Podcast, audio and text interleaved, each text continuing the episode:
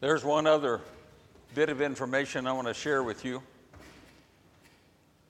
Yesterday, we finished the rummage sale, and uh, Sandy texted me the final total $1,031.96.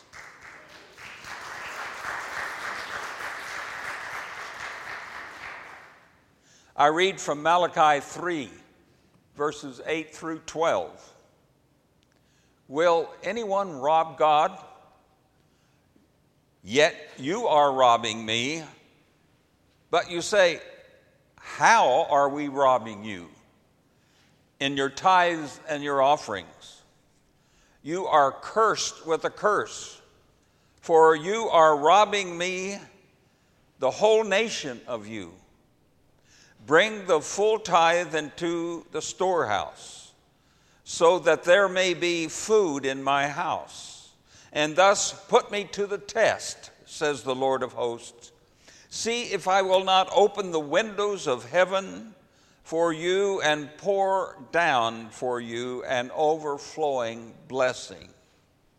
I will rebuke the locust for you so that it will not destroy the produce of your soil, and your vine in the field shall not be barren, says the Lord of hosts. Then all nations will count you happy, for you will be a land of delight, says the Lord of hosts. I ask, how can we rob God? Isn't God all powerful? How can a human being possibly rise up against the Almighty and forcibly take anything from God? We'll come back to those answers a bit later.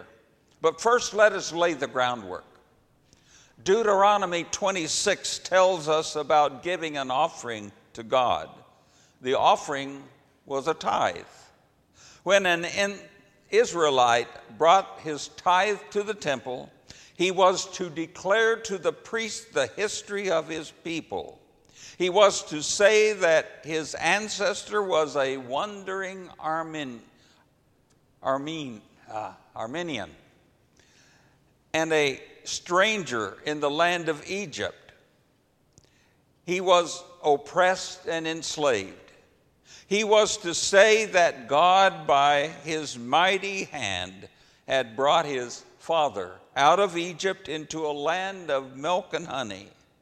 And the Israelite was to say, Behold, I have brought the first fruits of the land, which you, O Lord, have given me. And there before the Lord he was to worship out of gratitude, celebrating God's great abundance the tenth itself as concrete proof of God's grace.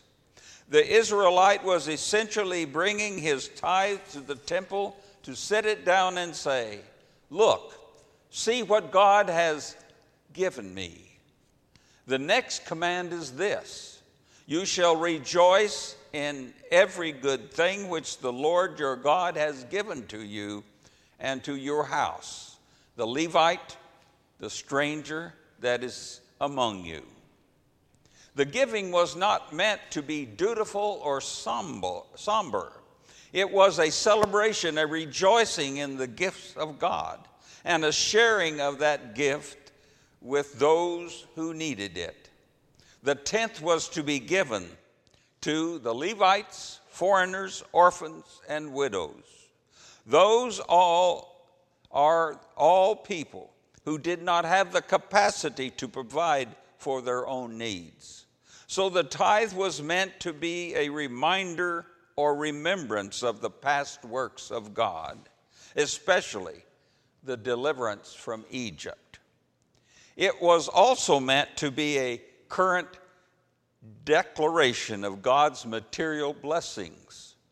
All these things refer to the character, the power of God.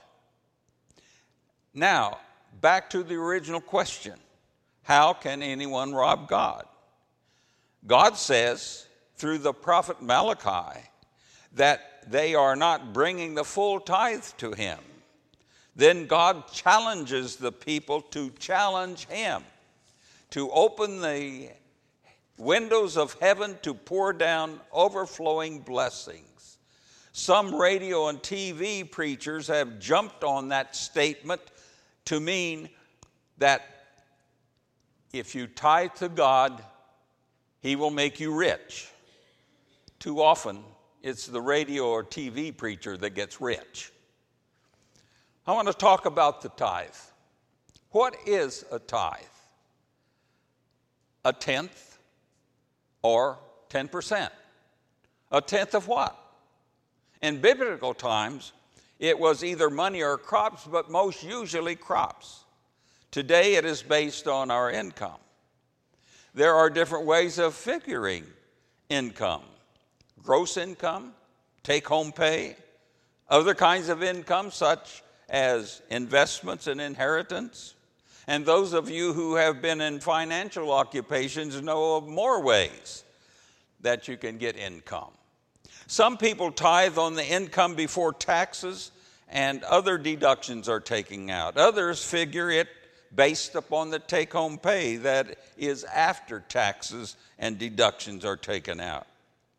People who own and operate small businesses cannot tithe on the gross receipts because sometimes their margin is not more than 10%. Let me say this I think the basis upon which you figure the tithe is not the most important thing. The last I heard, the average giving of disciples of Christ is between two and a half and three percent.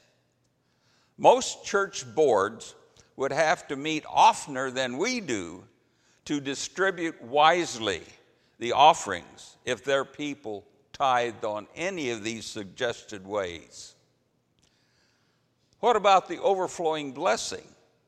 First, let me say what it is not. It is not a promise to make anyone rich. But there are blessings. If everyone tithes as every Israelite was expected to do, the storehouse would indeed be full to help the needy, to support the temple, priests, and Levites. One blessing is that those who tithe manage their income better and find that they have more money to do the things they need to and the things they want to. We should not overlook the blessing one receives in giving. Tithers tend to give of their resources joyfully. They tend to research the causes which they intend to share and then find it a joy to help that cause. Now let's think about how to become a tither. Many people began tithing at an early age, but others did not grow up in a tithing family. People who put a dollar or two in the plate every time they attend church feel that jumping to 10% is impossible. And that feeling is honest with them. So my suggestion is to become a tithe, for them to become a tither gradually. Figure the percent, percent uh, you have given in 2018, then raise it a percent or a half a percent for 2019. Then increase it a little more each year until you reach your goal. It may be so much fun that you want, don't want to stop at 10%. Two people in my Bible study class this morning said, You didn't mention one good way to do it, and that's just jump in with 10% and have faith that God will let it happen. Well, they said it did. With your permission, I will share my journey in tithing. I was born into a tithing family. My parents were tenant farmers until they established a small business, and that was when I went to elementary school. My father had to work off the farm to make ends meet. One year there was a crop failure, and my father borrowed money from the bank to pay their pledge to the church because the pledge was based on a tithe of their anticipated income. My first experience in tithing was related to feeding a young bull my father was planning to sell. It was not safe for me to enter the pen with that bull, so I poured the feed over the fence into the feed bunk. When the young bull was sold, my father gave me 10 silver dollars. Uh, we called them cartwheels back then. The next Sunday, everyone in our small church heard a silver dollar hit the offering plate. And the sound was not by accident. By the way, I still have one of those 10 socked away. Dorothy joined our family my second year uh, in seminary. I was serving a very small congregation 100 miles from where we lived. And by the way, we had an evening service too, and was being paid $20 a week this was back in the late 50s. We both had part time jobs on the campus, and we put a $20 bill in the offering plate each Sunday. Strangely enough, that $20 we were paid had the same serial number as the one we put in the plate.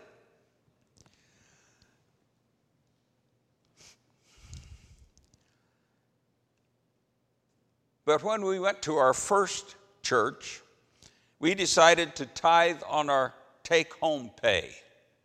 Eventually, we decided to tithe on the gross income before taxes. I suspect that if I ever do retire, we'll probably go back to the take home pay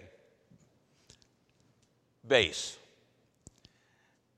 I close with the words from Malachi 3:10 again.